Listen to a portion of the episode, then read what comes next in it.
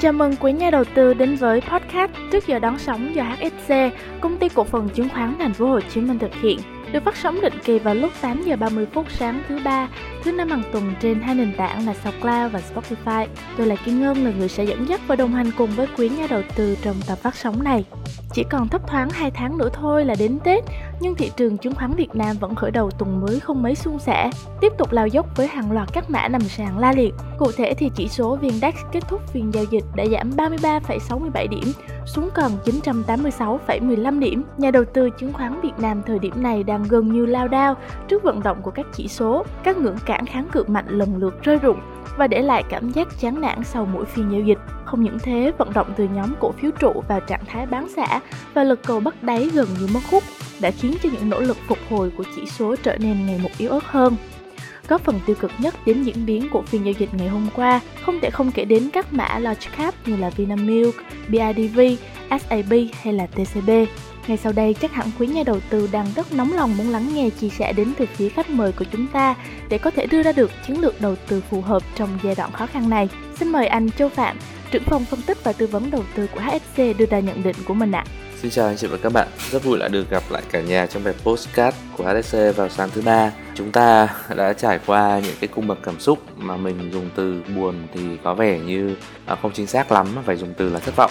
Cảm ơn bạn Ngân có những cái nhận định của thị trường ngày hôm nay cũng khá là sát với cảm xúc của nhà đầu tư. Khi mà chúng ta chứng kiến một chỉ số của thị trường trong nước với những cái doanh nghiệp, với những cổ phiếu thật sự là có giá trị đầu tư, được chiết khấu về mức rất tốt, lại trở thành những cái đầu tàu giảm trong ờ, thị trường trong giai đoạn gần đây và thị trường chúng ta hiện tại là đang là thị trường giảm mạnh nhất toàn cầu rồi, thì ờ, nó là những cái ý mà khiến cho nhà đầu tư cảm thấy chán nản và mình cho rằng điều này là hết sức hợp lý.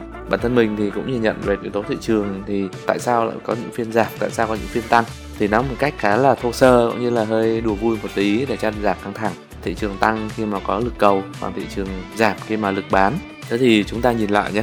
Trong khi cái lực bán nó không tăng nhiều, thậm chí là nó cũng duy trì mức ổn định thôi, thì cái lý do gì khiến cho thị trường giảm? Nó đến từ cái lực mua lên, cái lực cầu nó không có nhiều. Thị trường thiếu cái lực mua lên và lực mua lên này nó gần như mất hút, đã khiến cho việc là dòng tiền bán ra, mặc dù là bán ít thôi, nhưng mà thị trường giảm rất sâu tại vì là không có tiền mua hỗ trợ bắt đáy đây cũng là một cái điều mà thị trường chứng khoán Việt Nam đang trải qua. Cái tâm lý dòng tiền yếu thì nó đến từ hai nguyên nhân. Ở nguyên nhân đầu tiên mình có thể nói được ngay, đó là cái trạng thái tỷ giá. Tỷ giá của thị trường chứng khoán Việt Nam hiện tại nó đang ở mức khá tiêu cực. Khi mà đồng Việt Nam đồng bị nới lỏng một cách triệt để và khi đó thì Việt Nam đồng bị mất giá, thì cái việc mất giá nó sẽ đi cùng với cổ phiếu được định giá bằng Việt Nam đồng cũng sẽ mất theo. Qua đó thì thị trường xấu.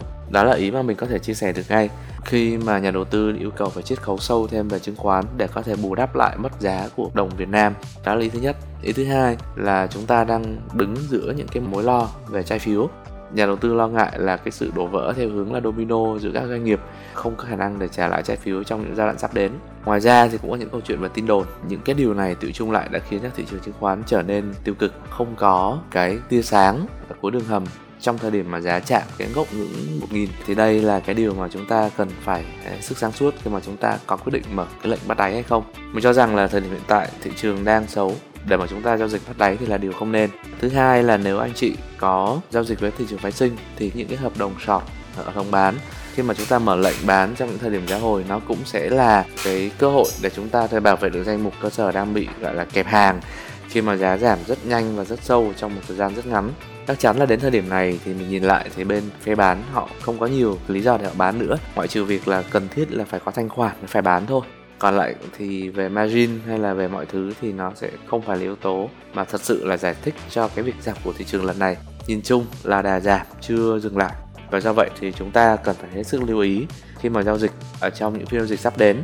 Đặc biệt là hạn chế yếu tố rủi ro bằng cách là chúng ta ưu tiên quan sát nhiều hơn là chúng ta sẽ mở lệnh mới bắt đáy bởi vì là thời điểm mà thị trường chưa có nhịp hồi hay là chưa tạo đáy thì bắt đáy lúc này sẽ khá là rủi ro và nguy hiểm nhé. Xin cảm ơn anh chị các bạn đã dành thời gian theo dõi bài podcast sáng hôm nay. Xin cảm ơn bạn Ngân. Xin được cảm ơn phần nhận định của chuyên gia Châu Phạm. Vâng, lại một khởi đầu tuần mới không mấy tốt đẹp dành cho thị trường chứng khoán Việt Nam. Qua lời nhận định của anh Châu thì chúng ta cũng phần nào còn lại thái độ bức xúc và nhận thấy còn tồn tại nhiều điểm khó chấp nhận, khiến cho dòng tiền của thị trường bị mài mòn về mặt cảm xúc. Thêm vào đó là việc chỉ số VN-Index vẫn đang có rủi ro mang tính cục bộ khi thị trường vẫn cần một khoảng thời gian khó khăn trước mắt cho đến khi thật sự ổn định trở lại. Thời điểm này, nhà đầu tư nên ưu tiên quan sát thay vì hành động bắt đáy đầy rủi ro. Cảm ơn quý nhà đầu tư đã luôn đồng hành cùng trước giờ đón sóng vào mỗi sáng thứ ba, thứ năm định kỳ hàng tuần. Đội ngũ HSC cùng các khách mời như anh Châu vẫn luôn nhiệt thành, làm việc hết mình để đem đến cho quý khách hàng tin tức chính xác nhất về thị trường chứng khoán. Xin chào và hẹn gặp lại vào trước giờ đón sóng thứ năm, lúc 8 giờ 30 phút sáng trên hai nền tảng là SoundCloud và Spotify.